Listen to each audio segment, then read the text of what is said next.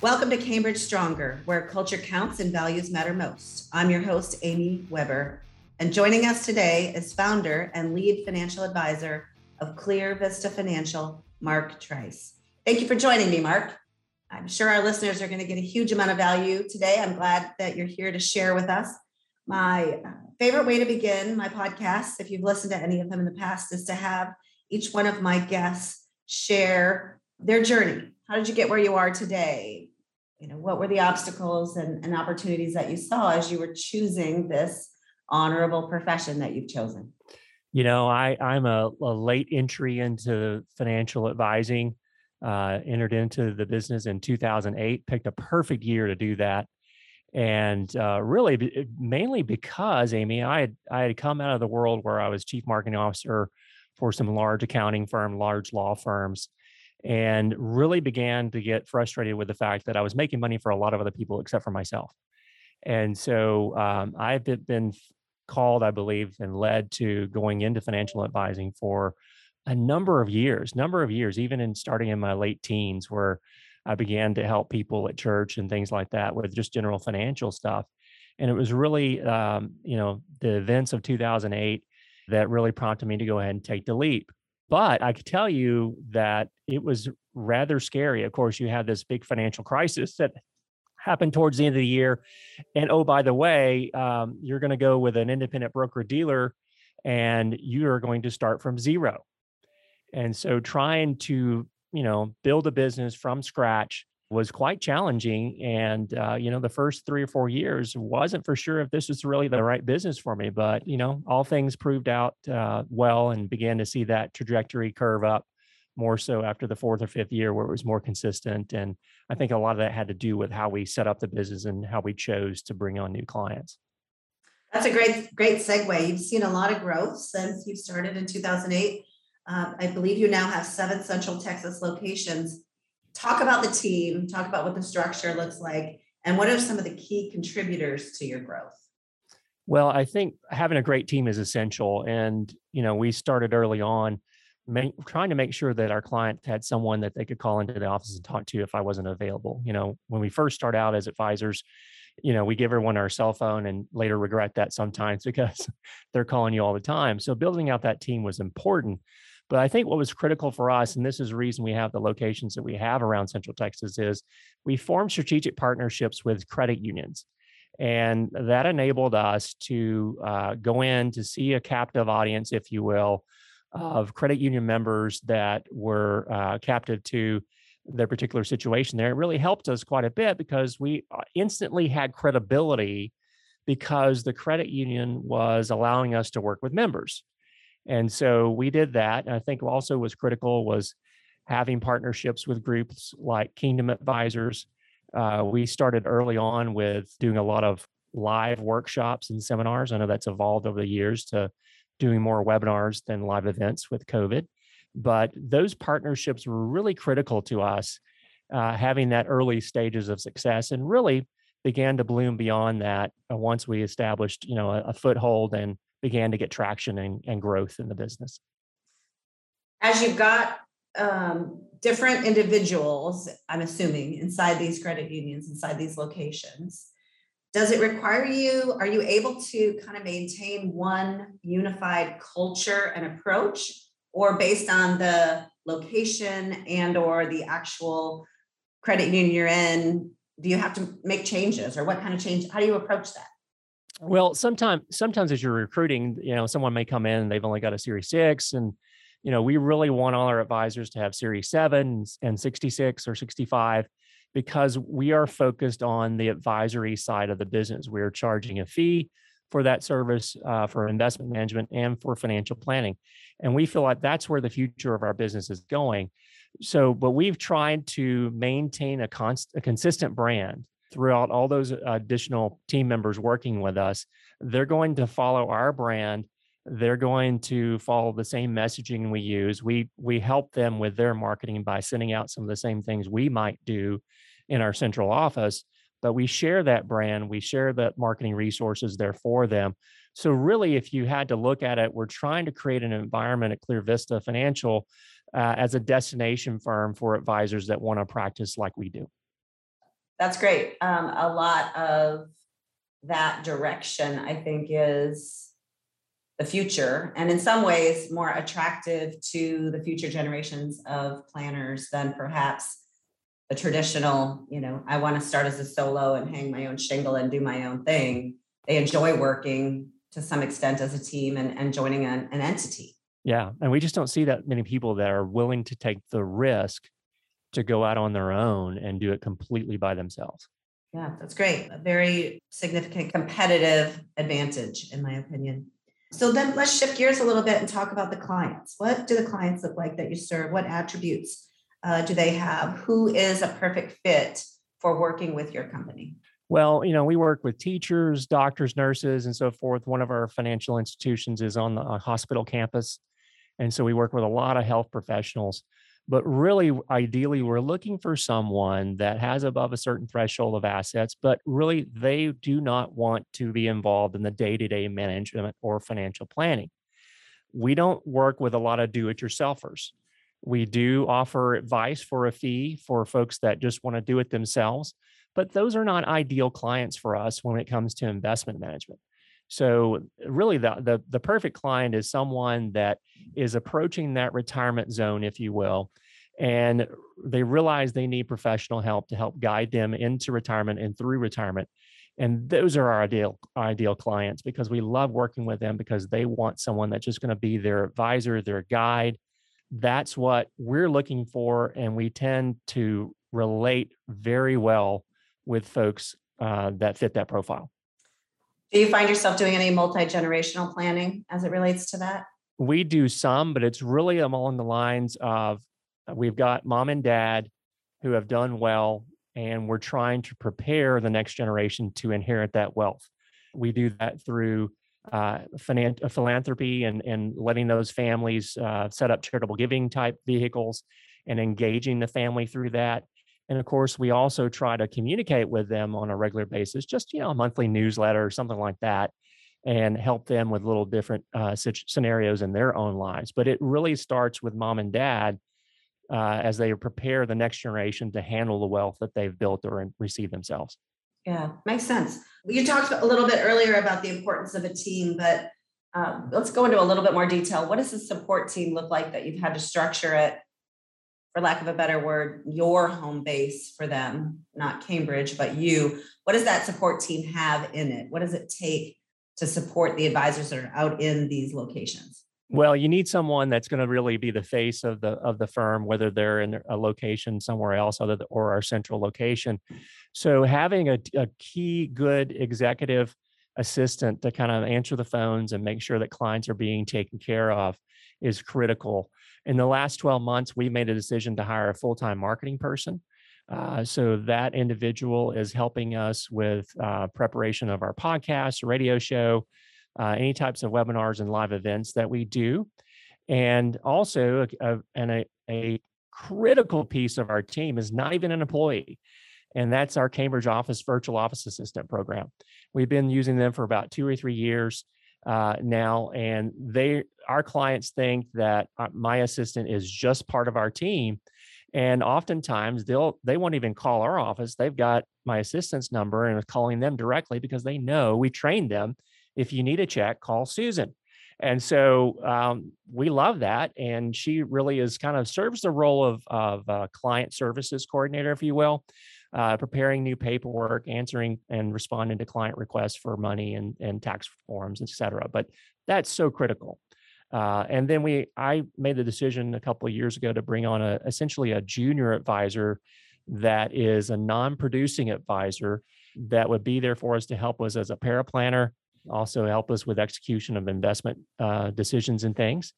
And they've been critical and really allowed us to expand our financial planning practice glad to hear you say you're getting some value from that virtual assistant program. You know, when absolutely. We, when we started it so many years ago, over 10 years ago, I really believed that the biggest opportunity there was for solos who just didn't have the interest in hiring a staff. And it has exploded into so many different business models and providing value. It's probably one of the best things we did. Absolutely. Please don't change that. I will let them know and I will let Susan know how happy you are. So let's shift gears a little bit. You're a member of our faith based investing council at Cambridge, which thank you for that. Nothing pleases me more than to know that a lot of the offerings that we have, including virtual assistant or our faith based investing opportunities, are really built by our financial professionals rather than us thinking that we have all the answers. So thank you for contributing and giving your time to us. Tell our listeners a little bit about the work that council does and how does that translate for you to the work you do with your clients? Yeah, and, and we want to thank Cambridge for allowing us to do that. It was really an, an enlightening and really refreshing to learn that Cambridge will let advisors do what they really want to do as long as it's legal and and helps the clients and helps them. And so uh, we're really excited when this initiative really kind of took off the ground, and Cambridge has done a great job of of helping us identify and and really um, do, do due diligence on faith oriented investments. That's just part of the of the bigger overall picture because what we're seeing is a lot of our clients that want to have advisors that share their their faith and values the investment part of it is just the transactional side that's just one little part of it and it's important and we've seen that uh, menu of options that are out there grow from maybe five or so mutual funds five six years ago to now at last count, we counted over about 70, 75, somewhere in there of ETFs, mutual funds, et cetera, because there's a demand for it. Now, we're not seeing that demand translate yet into our clients wanting to go into faith oriented type funds.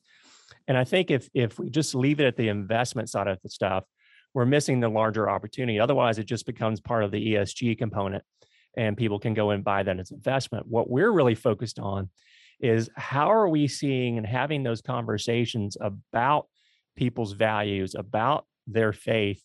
How do we implement that into the overall financial plan? So it's not transactional, it's transformational because um, the, the view of the client's worldview, if you will, dramatically impacts their ability and their goals as far as what they want to do with their financial life.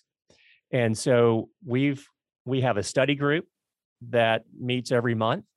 Uh, that that um, on Cambridge Nation, it's the faith-based investing group.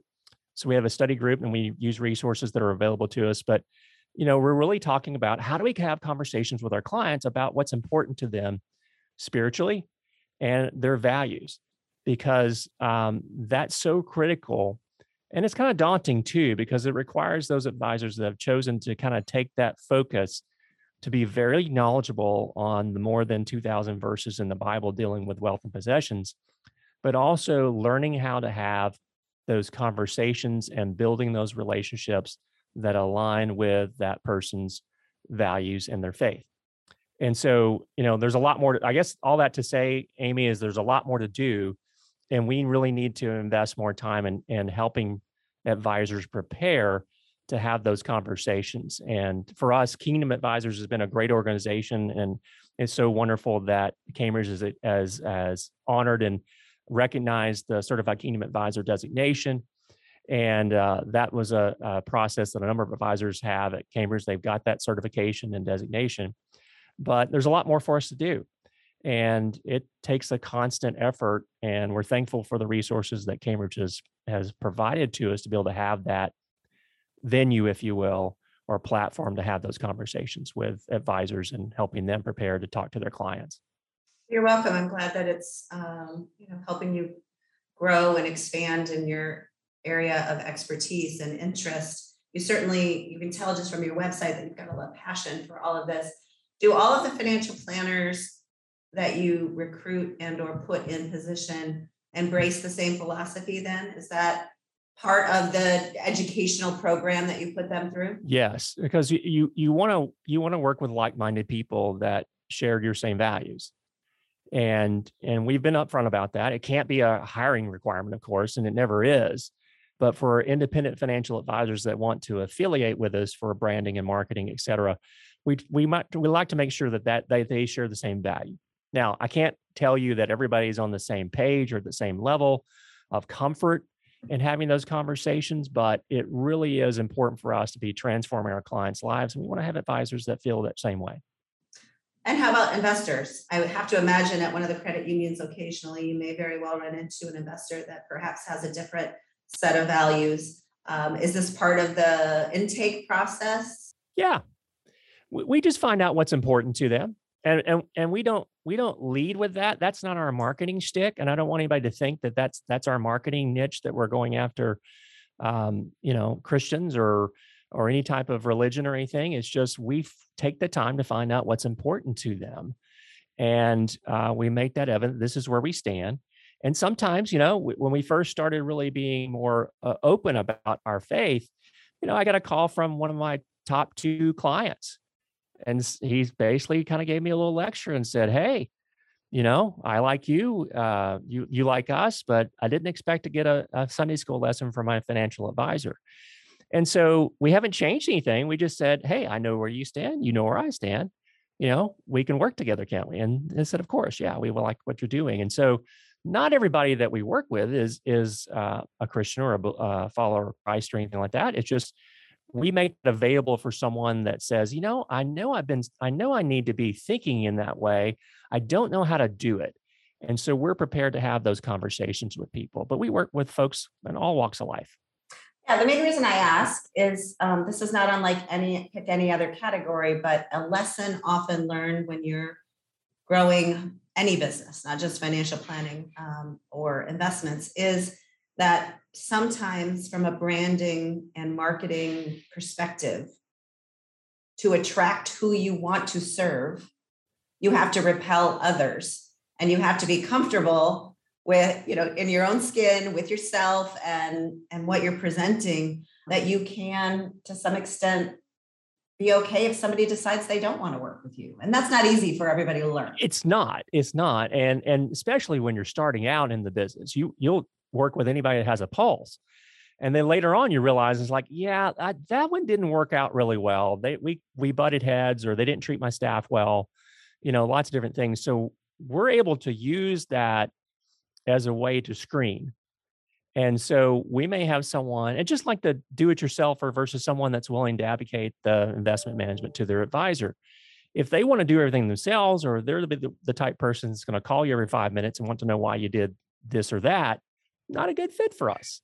And the same is true for when you're growing your practice. You got to be willing to say, this is who I want to work with. And I'm going to not repel everyone else, but at least say, you know, this is the type person I want to work with, and all others really they can work with me, but they've got to fit certain criteria in order for me to be able to to comfort to accommodate them.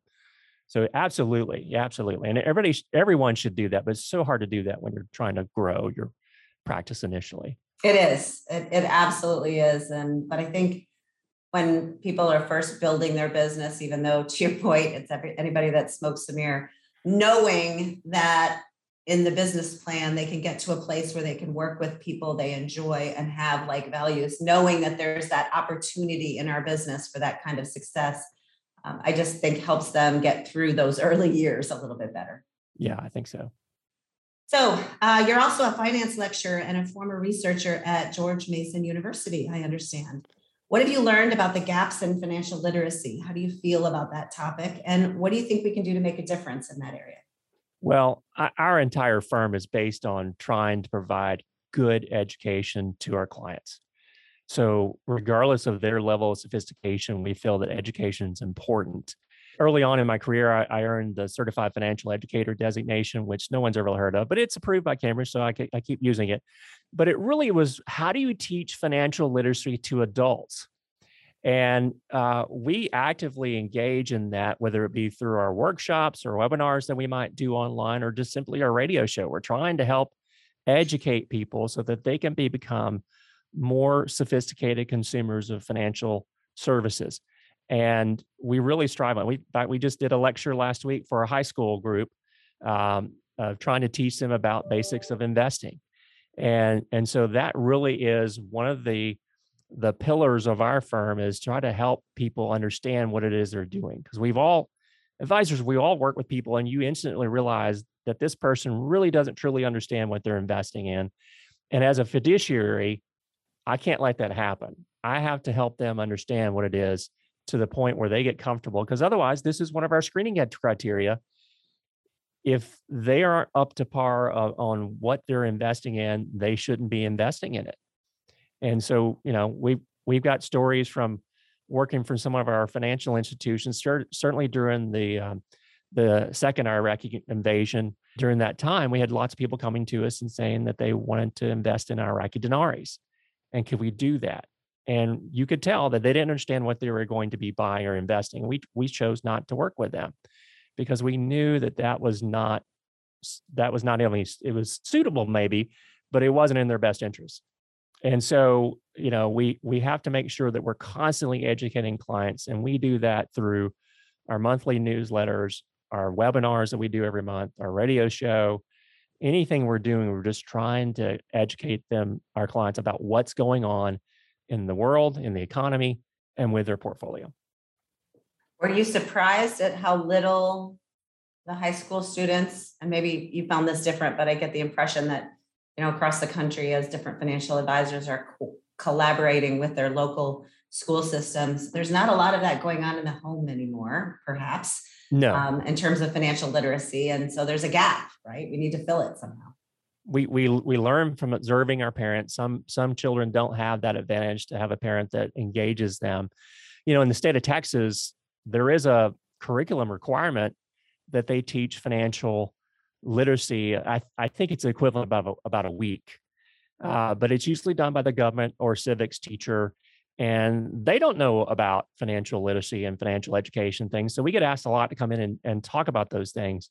You know, I don't want to date you, Amy, but when you and I were in high school, we we learned about finances through maybe a day or two of civics class, and we learned how to balance our checkbook. Well, now we, kids don't even have checkbooks anymore. And it makes it really hard to set up a, an ACH link or something like that with Pershing. But, you know, they have been had little exposure to that. So we're trying to help teachers do that. But even at the college level, they're they're desperate for that. So advisors that have a passion for teaching need to get out there and really do that because that pays off in dividends.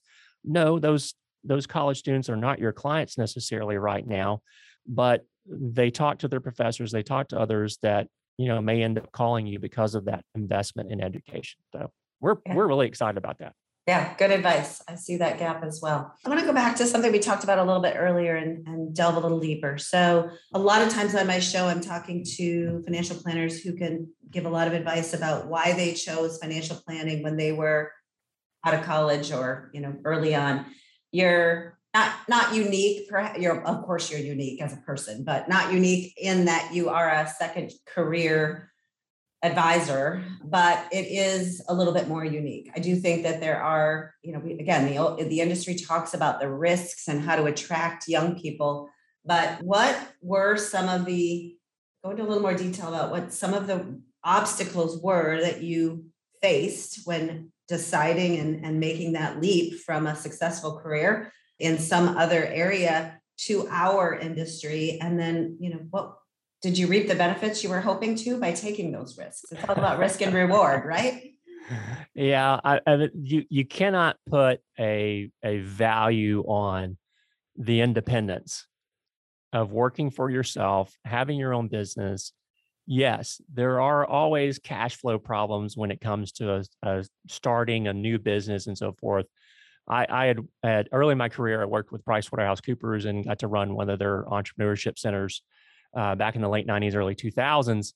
And back then, it was so easy to uh, get a startup going because, you know, if you had a website and had eyeballs hitting your page, you were going to go public in, in 12 months. And it's crazy, but that wasn't the case. I came from an environment where, you know, I had a staff of about 25 people and a $35 million budget to, oh, suddenly I don't have any money coming at all.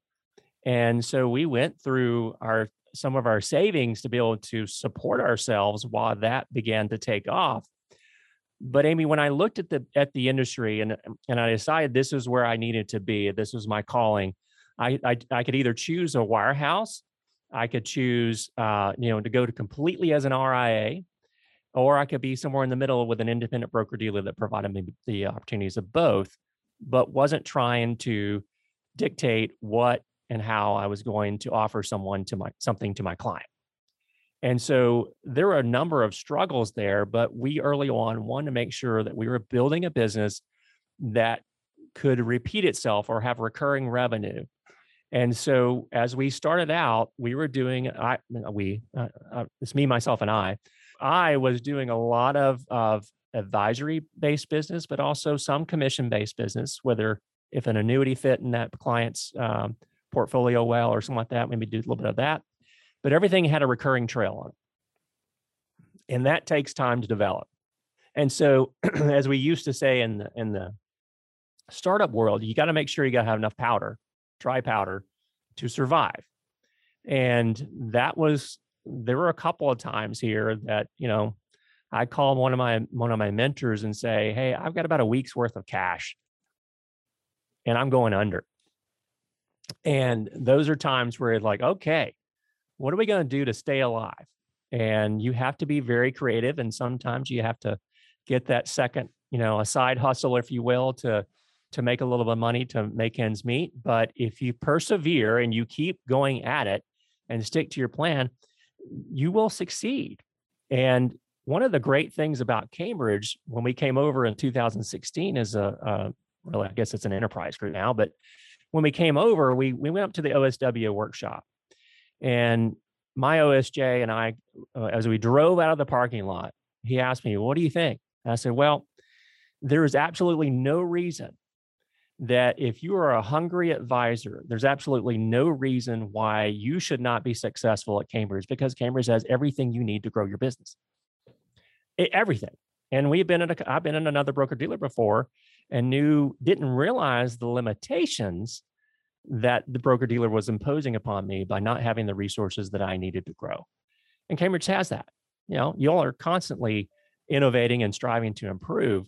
But I think that's really when my my business took off was the the day that we moved over to Cambridge. And I've been doing well, you know, okay. But it was the day we came over to, came over to Cambridge that I realized that, hey, this is a platform for my business and a platform for success. And we've got a long ways to go. I mean, we're just, we're still a, a struggling firm, if you will. But that was the day that I saw the trajectory change from just trying to maintain a good lifestyle business to really building a business that one day would be a destination for for other advisors and also maybe my retirement plan. So thank you for those kind words. I think I see over and over again with people that join us that you don't really know what you're missing until you're out um, in terms of whatever environment you're in. And I'm glad to hear that a lot of our tools are helping you grow your organization. That's what keeps us going. So many people make the mistake of saying, What's my split? What's your split over at Cambridge? What's that? And it's like you're missing the big picture. You're missing the picture of the things that are really important to you. There's people need to see the big picture, and and, and I know y'all are doing a great job trying to to promote that and let people see that they're considering joining Cambridge. So yeah, thank you very much. It's great to hear that that things are. That's what gets us up in the morning and uh, keeps us going is knowing that you're getting value out of all those things. Otherwise, why do it? You touched on a really important topic. Just want to dig into a little deeper is mentors. The importance of having a mentor. Talk about that. You mentioned that you you know you had them, you identified them tell our audience a little bit about why that was important and how it helped.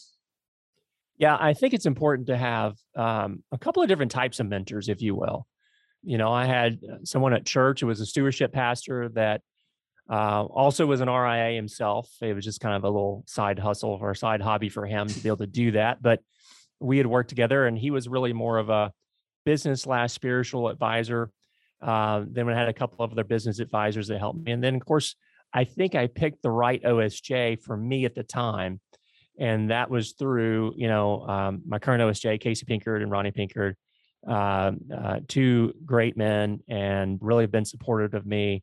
They still make fun of me from time to time when I when they remind me of the story of me coming in and just saying, you know, hey, I don't think I can do this anymore. And um, they remind that every every every uh, commission run from now on. They remind me of that aspect but it's so important that you have those advisors. And I think for a young advisor or a career transition advisor, you really shouldn't do it alone. You really should go in with someone that can mentor you as you as you develop and, and uh, educate yourself and grow in that own practice. It's so critical. That's one of the re- main reasons, Amy, that we chose. You know, we've done it the different ways in the past about bringing people in, but it's more like okay, uh, you're going to do this. It's going to be eat what you kill. here's a little bit of a stipend to get you going. Good luck. And, you know, we give them resources and things, and you see them struggle. And we really believe that that mentoring process is is going to take a good four to five years before we're ready to turn them loose into the world and be their own advisor. And and so that's the reason with our our paraplanner investment manager that we hired, you know, he finished his MBA, but he's he's working and learning the business, got his licenses and everything that he needs there. But he is really going to play that role of of a supporting role. And that way he can learn how to do business development. He can learn how to service clients and he can learn how to manage investments. And that just takes time. And so we're real critical about that and making sure that we're doing it the right way.